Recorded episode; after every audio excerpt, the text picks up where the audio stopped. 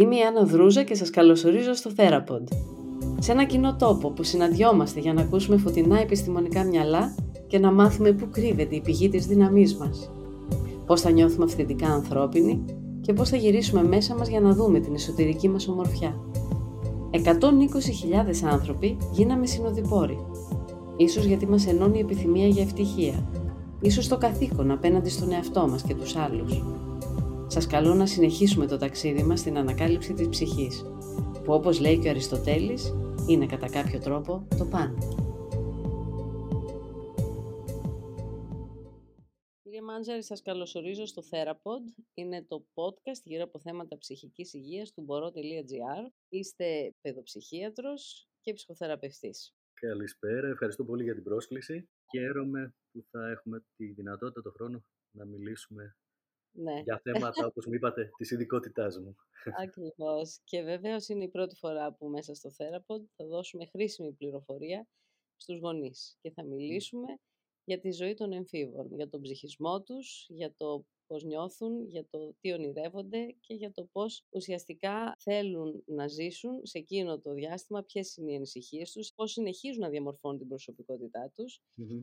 και να δώσουμε όσο γίνεται πληροφόρηση χρήσιμη, διότι ξέρω ότι και εσείς, όπως και άλλοι συνάδελφοί σας μου έχουν πει, πραγματικά υπάρχει ανάγκη για γνώση, τόσο στο ρόλο του γονιού, όσο και από το ίδιο το παιδί για να κατανοήσει τον εαυτό του. Άρα, θα ήθελα να σας ρωτήσω, εσείς δουλεύετε με εφήβους; Ποιες είναι οι ηλικίες καταρχήν, που ε, περισσότερο βλέπετε ότι χρειάζεται να δουλέψετε; Ε, σε όλες τις ε, φάσεις της εφηβείας, γιατί μιλάμε για εφηβεία, αλλά είναι ένα μεγάλο φάσμα η εφηβεία. Προηγείται η προεφηβεία, εκεί στα 10 με Μμμ. 12. Ε, Μμμ. Υπάρχει η πρώτη εφηβεία που είναι εκεί το 11 με 14, χωρίς να είναι και αυτά έτσι τόσο συγκεκριμένα και στάνταρ. Ναι. Έπειτα υπάρχει η μέση εφηβεία ε, ναι, μέχρι τα 17 και ε, η τελική εφηβεία που είναι και πέραν το 18 ε, μέχρι Αλήθεια. τα 21. Στην Ελλάδα βέβαια καμιά φορά η τελική εφηβεία λόγω κοινωνικών παραγόντων τελειώνει και πολύ αργότερα. ναι, Αλλά τυπικά για καταλαβαίνω. τι κοινωνικούς, λέτε. οικονομικούς ε, λόγους πολλές φορές δεν ολοκληρώνεται η αυτονόμηση εκεί Ναι. στα 18, 20, 21 και παραμένουν οι νέοι ε, μαζί με τους γονείς. Βλέπουμε λοιπόν παιδιά σε όλες τις ηλικίες, ανάλογα με τις ανάγκες και, τις, ε, και τα αιτήματα της κάθε ηλικιακής και παράλληλα αναπτυξιακής φάσης. Μμμ. Άλλα είναι δηλαδή τα αιτήματα στην πρώτη εφηβεία ή στην προεφηβεία, άλλα Ναι. στη μέση κατεξοχήν εφηβεία και άλλα στην τελική εφηβεία. Επιτελείται η συγκρότηση της ε, ταυτότητας και Ναι. υπάρχουν και στις επιμέρους φάσεις πολλά ζητήματα σε σχέση με αυτό που υπονόησα για την αυτονόμηση και την ε, παραπάνω ανεξαρτητοποίηση των παιδιών σε αυτή τη διαδικασία ορίμανσής του. Να μπορέσουμε να τα διαχωρίσουμε, δηλαδή να μιλήσουμε κι εμείς τμηματικά, παίρνοντας κάθε ε, κύκλο ηλικιακό. Μπορούσαμε βέβαια. Άρα να ξεκινήσουμε λίγο για την προεφηβεία. Μάλλον πριν μπούμε σε αυτή τη συζήτηση, υπάρχουν γονείς που δεν μπορούν να αγαπήσουν τα παιδιά τους; Δύσκολο ερώτημα, ε; να, να συζητά κανείς για το πώς ένας γονιός δεν μπορεί να αγαπήσει τα παιδιά του. Γιατί η αυθόρμητη απάντηση είναι παιδί μου, το αγαπώ, ε, το παιδί μου πάνω από όλους κλπ. Μμμ.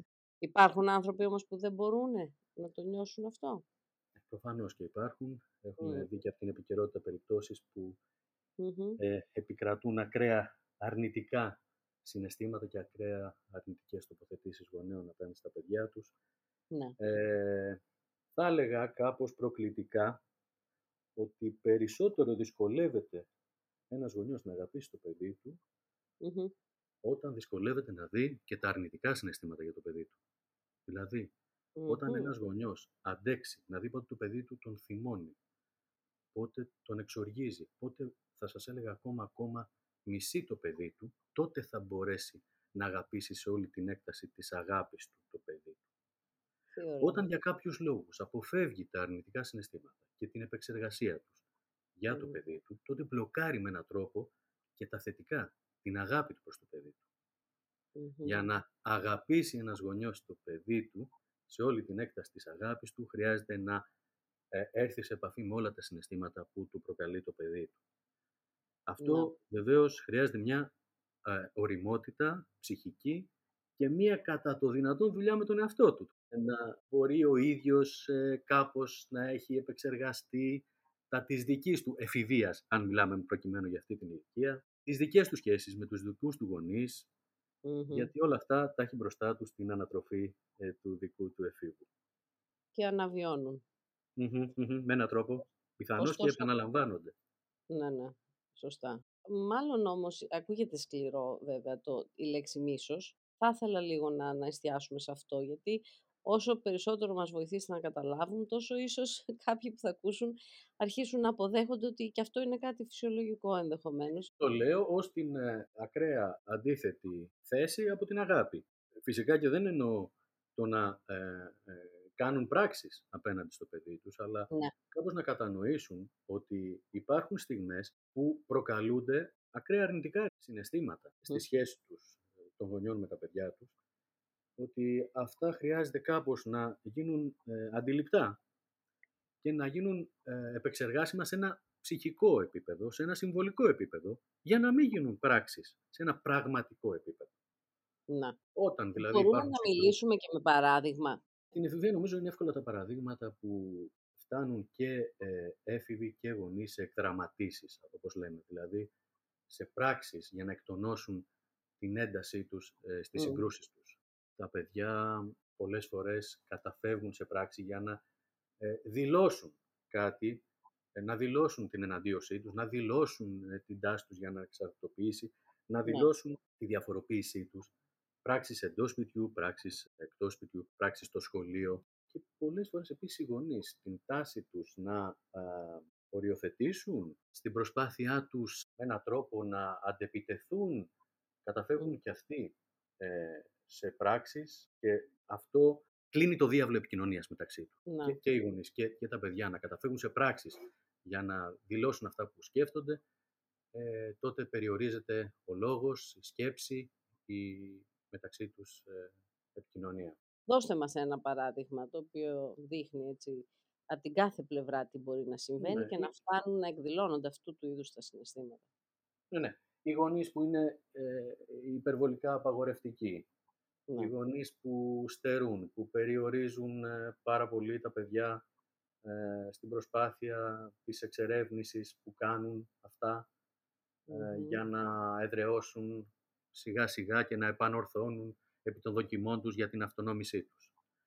Ε, μπορεί να είναι, όπως είπα, ακραία απαγορευτική σε ζητήματα γύρω από τις, από τις εξόδους τους, από τις ναι. παρέες τους, από ε, τις επιλογές τους, ε, σε ό,τι έχει να κάνει με την καθημερινότητά τους. Ξέρετε, οι έφηβοι έχουν την ανάγκη να ε, είναι με τις παρέες τους, να, να έχουν ένα, ε, το αίσθημα του ανήκει, να είναι σε μια ίδια ομάδα, να ε, ακούν τις ίδιες μουσικές, να δίνονται με τα ίδια, το ίδιο στυλ. να, να, να, ζήσουν μια, τη θαλπορή μιας άλλης νέας οικογένειας τώρα που αφήνουν ε, την οικογένειά τους για να ανεξαρτηθούν. Ναι. Όταν οι γονείς είναι πολύ στερητικοί σε αυτό, περιορίζουν τη δυνατότητα να συνομιλήσουν με, με τα ναι. παιδιά τους. Τα παιδιά κλείνονται στον εαυτό τους και από την πλευρά των φίβων πολλές φορές βλέπουμε ότι στην προσπάθειά τους να, να δηλώσουν αυτά που νιώθουν καταφεύγουν σε πράξεις ε, εκτονοτικές, άλλες φορές βίες και βλέπουμε φαινόμενα και κοινωνικά και ενδοσχολικά βίας. Ε. Θα ήθελα λίγο να θίξουμε έτσι σε ένα γενικό πλαίσιο το κάθε στάδιο, όπως αναφερθήκατε και πριν στην αρχή, προεφηβεία και εφηβεία και εν πάση περιπτώσει, να μας δώσετε μια εικόνα πώς αισθάνονται τα παιδιά και ποιες είναι οι βασικές τους ανάγκες σε κάθε στάδιο, για να περάσουμε να δούμε μετά άλλα κομμάτια που θα μπορούν να κατανοήσουν και οι γονείς πώς χρειάζεται να αφαιρθούν απέναντι στα παιδιά τους. Και τι δηλώνουν και τα παιδιά με συμπεριφορές σαν αυτές που μας αρχίσατε να μας περιγράφετε. Κοιτάξτε, από την ε, προεφηβεία υπάρχουν ε, κάποιες ε, αλλαγές, σε σχέση με την προηγούμενη φάση, την, αυτή που λέμε λανθάνουσα. Ναι. δηλαδή εκεί που τα παιδιά είναι λίγο πιο ήρεμα, πιο υπάκουα, πιο συμμορφωμένα, ναι. αρχίζει να φαίνεται μια τάση εναντίωσης, αρχίζει να φαίνεται μια τάση διαφοροποίησης, ε, αλλαγές ε, αρχίζουν αλλαγές στο σώμα, ξέρετε. Είναι πολύ Ναι. καθοριστικό. Είπατε ότι Μμ. είμαι παιδοψυχίατρος και είναι η βασική μου ιδιότητα. Είμαι Μμμ. ψυχοθεραπευτής παιδιών, αλλά δεν απεκδίωμαι φυσικά σε καμία περίπτωση την ιατρική ιδιότητα. Μμμ. Ακόμα και ο Φρόιντ έλεγε ότι ε, είμαστε κυρίως Το σώμα μας. το σωματικό μας εγώ. Ναι, βέβαια. Ναι. Υπάρχουν λοιπόν οι πρώτες αλλαγές στο σώμα και τα παιδιά καλούνται να ε, προσαρμοστούν σε αυτές τις αλλαγές. Υπάρχουν κάποια πρώτα σημάδια λοιπόν. Υπάρχει μια πρώτη προοικονομία, ένα πρελούδιο για αυτό που θα ακολουθήσει στην ε, πρώτη εφηβεία. Που εκεί ε, τα παιδιά αλλάζουν. Οι γονείς χάνουν το παιδί τους. Πώς να σου. Ακριβώς. Εκεί είναι Αλλά, το πρώτο υπάκο. Αλλά ε, δεν το και- ξέρουν και δεν το δέχονται κιόλας. ναι, μπορεί να ξαφνιάζονται, όπως ξαφνιάζονται και οι νέοι, οι έφηβοι, για αυτές τις αλλαγές. Ε, Βλέπουν λοιπόν εκεί αλλαγές ε, στο σώμα, αλλαγές στη διάθεση, αλλαγές ε, στα ενδιαφέροντα.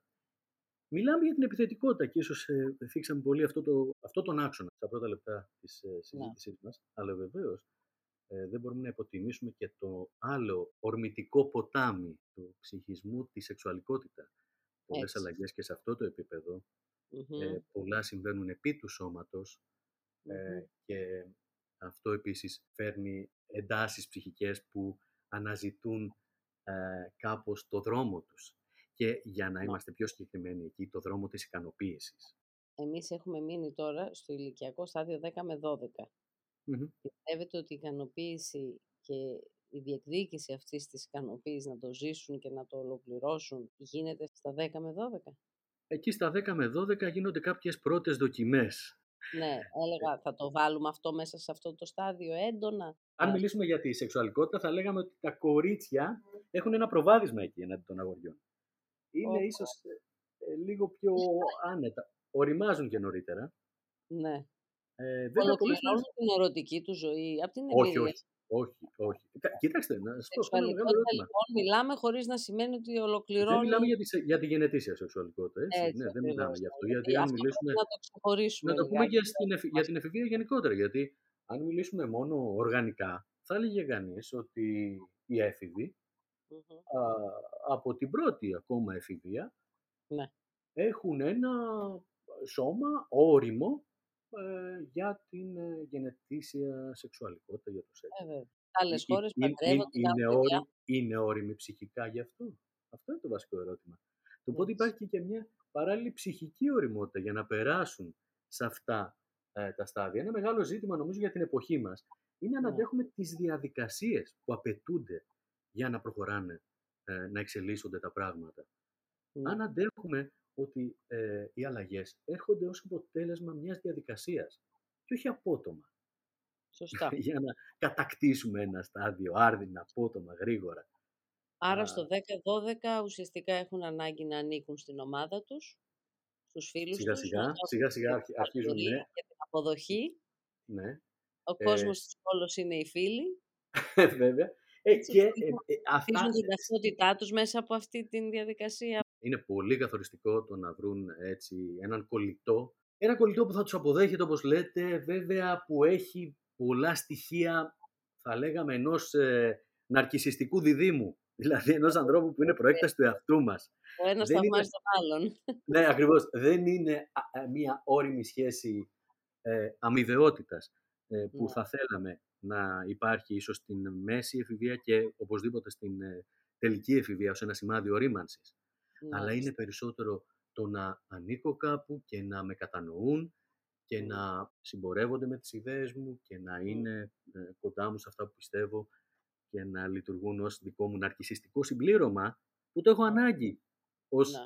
έφηβος που σκάω από το αυγό μου και βγαίνω από την Ναι. οικογένειά μου. Το Ε, ναρκισιστικό συμπλήρωμα εξηγήστε το για όσους δεν έχουν ε, ναι, ναι, καταλάβατε το, το, το ευρύ λέω γιατί ένας έφηβος που βρίσκεται μέσα στη θαλπορή της οικογένειάς του, που Μμμ. έχει τη βοήθεια των γονιών, τις ανέσεις του σπιτιού του και βγαίνει προς την ε, εξερεύνηση του Ζωής. ευρύτερου κοινωνικού περιβάλλοντος χωρίς αυτές τις, τα υποστηρίγματα, σο- χωρίς Ναι. αυτές τις βοήθειες, χρειάζεται από κάπου να πιαστεί. Χρειάζεται κάποιον να του συμπαρασταθεί. Με αυτή την Έτσι. έννοια ε, Ναι, ναι. δεν μπορεί να σταθεί ακόμα σκέτος, ε, Ναι. αυτόνομος, αυτοδύναμος και ζητά και μία υποστήριξη από την παρέα συνομιλίκων, από αυτό τον ε, κολλητό φίλο που Ναι. Και, και ξέρετε, σε αυτές τις ηλικίες αυτός ο κολλητός φίλος μπορεί να αλλάζει. Ανά εξάμεινο ανάγκη διαφορετικός. Γιατί Ε, αυτή η βέβαια, μεγάλη τότε- ανάγκη αποδοχής φέρνει και Ναι. μια μεγάλη ματέωση σε μια ενδεχόμενη ε, ας πούμε ε, απόρριψη. Απόρριψη. ναι, ναι, Η μαγική λέξη που κανένας δεν αντέχει σε κάθε ναι. ηλικία. ναι, ναι, ναι, ακριβώς, ακριβώς, ακριβώς.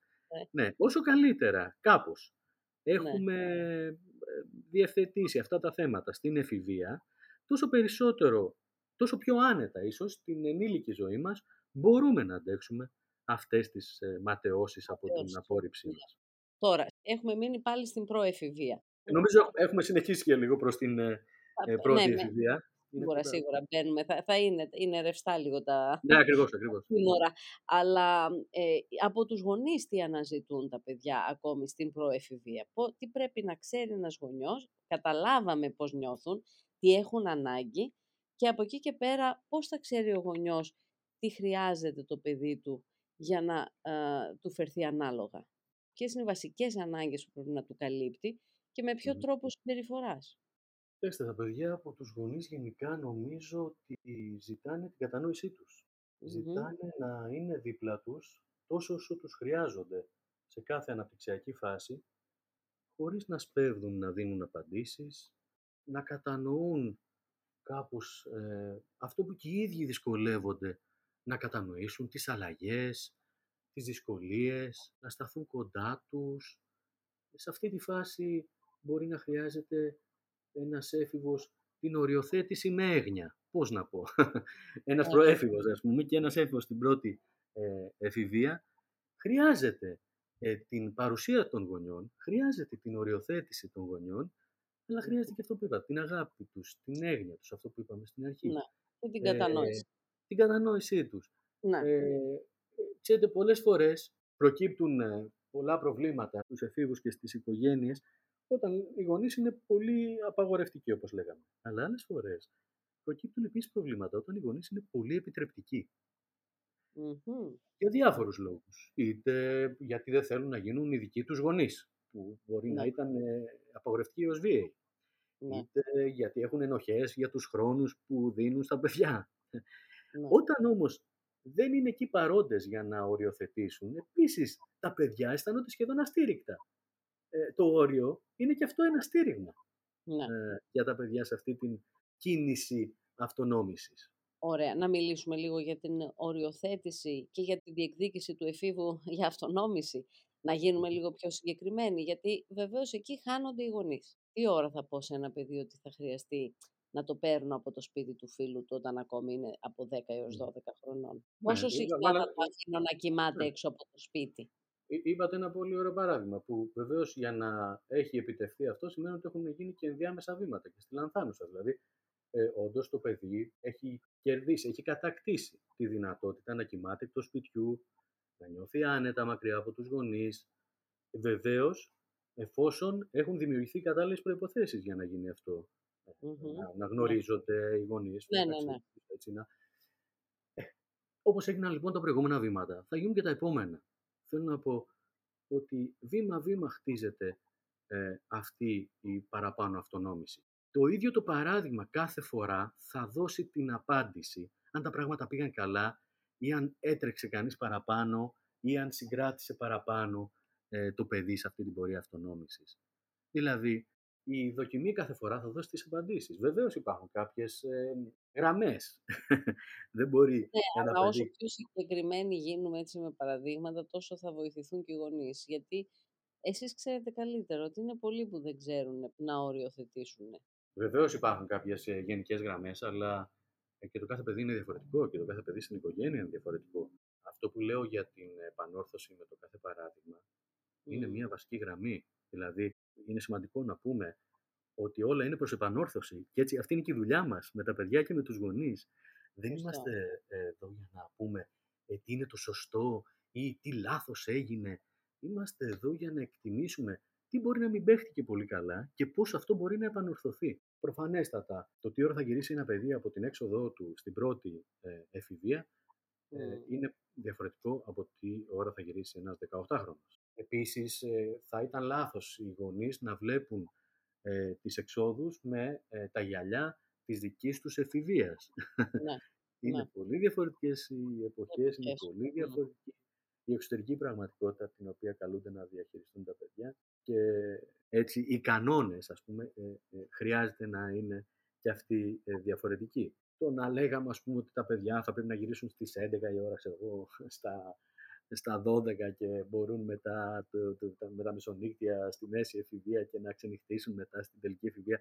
Εντάξει, είναι κάτι που το διαμορφώνει η κάθε οικογένεια και το βρίσκουν. Το ζήτημα είναι κατά πόσο τα παιδιά στην κάθε ηλικία μπορούν να αξιοποιήσουν αυτή την οριοθέτηση για την ικανοποίησή τους, όπως λέγαμε. Κατά πόσο τα παιδιά, την προσπάθεια χειραφέτησης και ανεξαρτοποίησης, Ναι. μπορούν να αισθάνονται καλά, μπορούν να αισθάνονται άνετα, να το αξιοποιούν, να το χαίρονται, να το απολαμβάνουν. Να μην Μμ. γίνεται ε, ψυχαναγκαστικά, να μην γίνεται μηχανιστικά, αλλά Ναι. να είναι όντως βήματα ορίμανσης. Τι επηρεάζει όμως το αν μπορούν πραγματικά να λειτουργήσουν έτσι πιο ελεύθερα και να ευχαριστηθούν ή αντίστοιχα να είναι ένας ψυχαναγκασμός που απλά Σίγουρα. μηχανιστικά λειτουργούν. Σίγουρα επηρεάζει το πώς πήγαν τα πράγματα και στην προηγούμενη φάση, στη λανθάνουσα. Μμ. Δηλαδή Μμ. το κατά πόσο ένα παιδί βοηθήθηκε για να ανεξαρτητοποιείται σταδιακά από την υπιακή ηλικία και μέχρι την πρώτη εφηβεία. Μμμ. Μιλάω για την α, Ναι. αυτονόμηση σε βασικές λειτουργίες, Βέβαια. στο φαγητό του, στον ύπνο του, στο διάβασμά του αργότερα, έτσι ώστε μετά στην ε, ε, πρώτη εφηβεία να μπορεί να διαχειριστεί τον εαυτό του σε μία έξοδό του.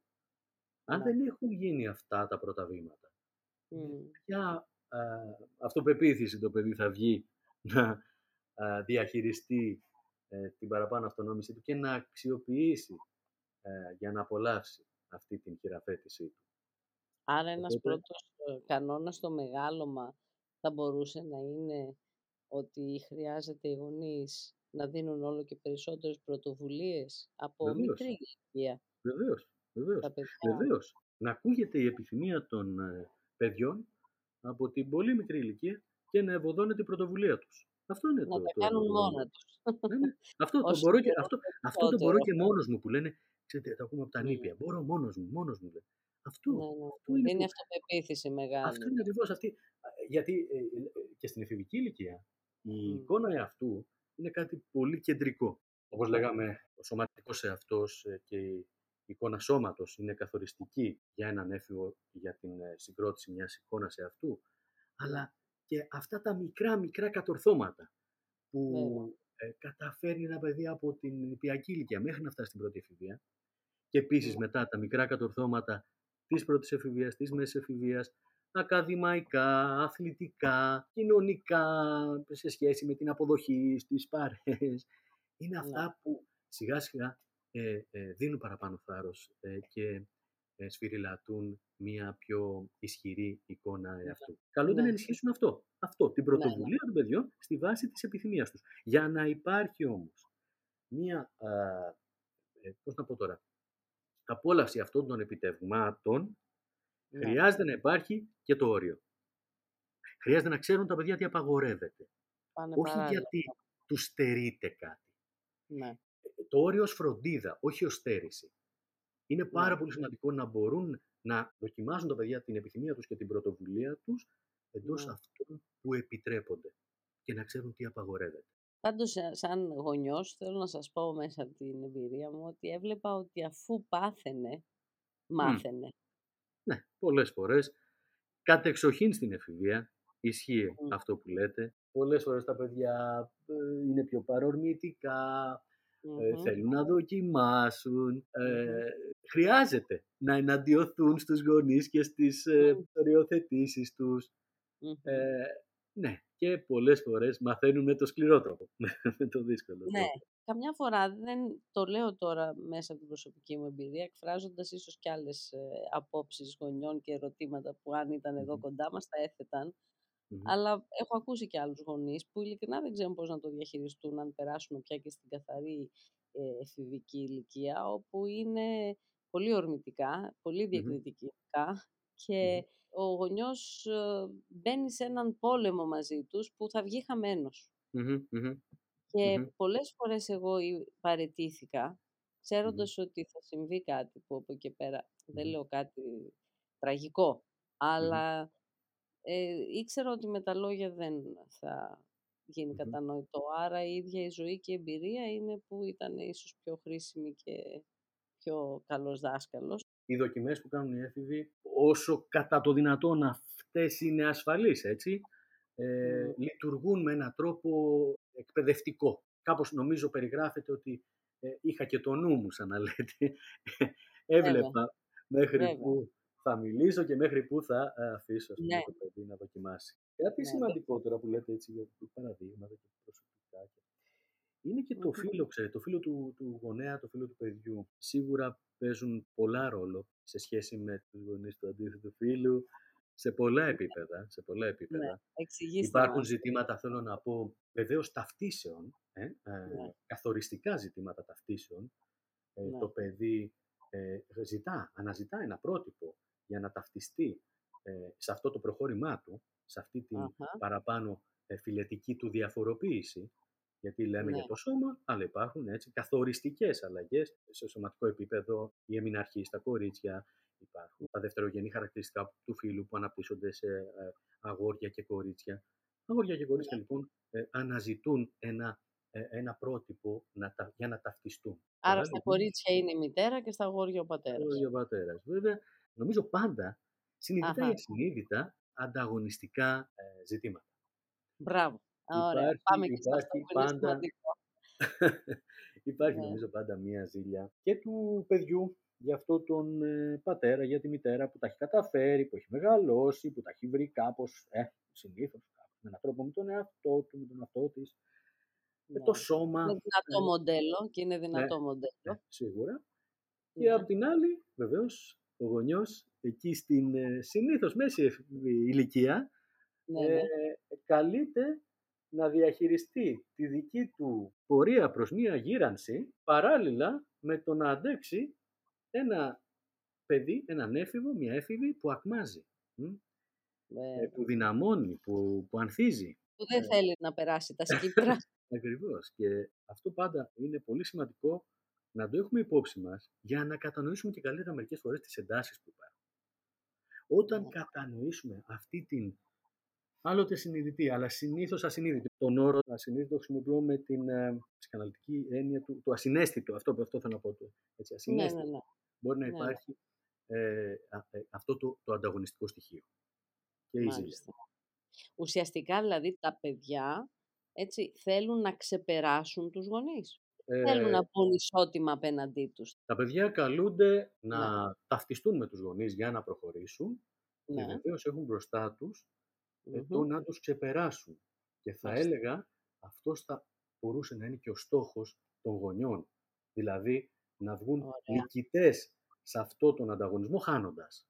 Είναι Μπράβο. αυτό που έχουν μπροστά τους ε, ως ναι. μια πορεία της ανατροφής. να δώσουν το δρόμο, το, το χώρο στα παιδιά τους να τους νικήσουν. Τότε θα έχουν νικήσει. Πολύ ωραία. Τι σημαίνει όμως αφήνω το παιδί μου να με νικήσει για να γίνει ακόμη πιο κατανοητό μέσα μας; Σημαίνει να κάνει ένα βήμα πιο πέρα, να πάει λίγο πιο μπροστά, να του δοθεί το περιθώριο να ανοιχνεύσει τις δικές του επιθυμίες, να του δώσω μια δυνατότητα να το υποστηρίξω σε αυτές τις επιθυμίες και στις πρωτοβουλίες του, να είμαι κοντά του να του δείξω το δρόμο και να δεχτώ και τη σύγκρουση και την αντιπαράθεση και να καμαρώσω το να γίνεται καλύτερος από μένα σε αυτό που του έδειξα. Αυτό είναι νομίζω. Τότε ναι. είναι, είναι μια win-win κατάσταση. Είναι μια κατάσταση που κερδίζουν και οι δύο. Αυτή... Όμως πρέπει οι γονείς να είναι έτοιμοι να αντέξουν λόγια που μπορεί να είναι απορριπτικά από την πλευρά ενός παιδιού. Ω, ναι. Η έφηβη είναι πολύ δηλαδή σκληρή. αυτό πρέπει να το δούμε, γιατί η έφηβη, να το βλέπετε, βέβαια. μας λέτε ότι είναι σκληρή και το έχουμε... Βέβαια, βέβαια, βέβαια. Θα το περιέγραφα σαν μια αναπτυξιακή φάση από ιδανικοποίηση των γονιών. Αχα. Ε, τώρα έχουμε πει πια στην ηλικία 12 με 16. Ναι, ναι, ναι, ναι, ναι, ναι. ναι. Το έχουν ανάγκη οι έφηβοι για να ναι. αντέξουν το, το, το, το, να σπάσουν τους δεσμούς εξάρτησης με τους γονείς και να περάσουν σε μια πιο αυτόνομη δική τους πορεία έχουν μια ανάγκη να Ναι. αποειδανικοποιήσουν τους, ε, τους Ναι. γονείς τους. Αν το Ε, ξέραν αυτό οι γονείς, όλοι οι γονείς σε κάθε σι από αυτές τις Ξέρετε, στιγμές της ναι, σύγκρουσης. ναι, όταν όταν λέω για αποειδανικοποίηση, μιλάω για σκληρές καταστάσεις. Μπορεί να μιλάμε για υποτίμηση, για σαρκασμό έως ε, χλευασμό. Κοιτάξτε, οι γονείς χρειάζεται, Πάνσες. πώς να πω, να μην το παίρνουν προσωπικά. Να Ναι. ξέρουν ότι αυτό γίνεται ακριβώς επειδή είναι οι γονείς των παιδιών. Επειδή Δεν είναι χρειάζεται αναγκαίο να γίνει για να απεξαρτητοποιηθεί. Ναι, ναι, ναι, ναι. Και επίσης, ε, πολλές φορές, το ξέρουν και από μικρότερες ηλικίες αυτό οι γονείς, τα παιδιά Μμ.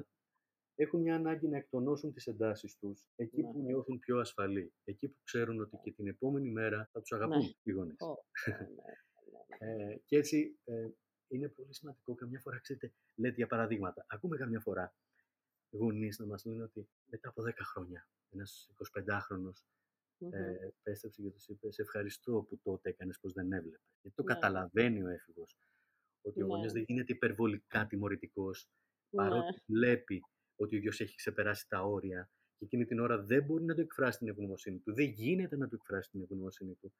Αλλά μετά από λίγα χρόνια θα επιστρέψει πιο όριμος και ε, θα το θυμίσει αυτό στο γονιό που άντεξε να μην το πάρει προσωπικά, να μην πάρει προσωπικά την επίθεση και την εναντίωση του παιδιού του ε, και να κάνει ό,τι δεν βλέπει ε, ε, για λίγο για να πάρουν τα πράγματα το δρόμο τους.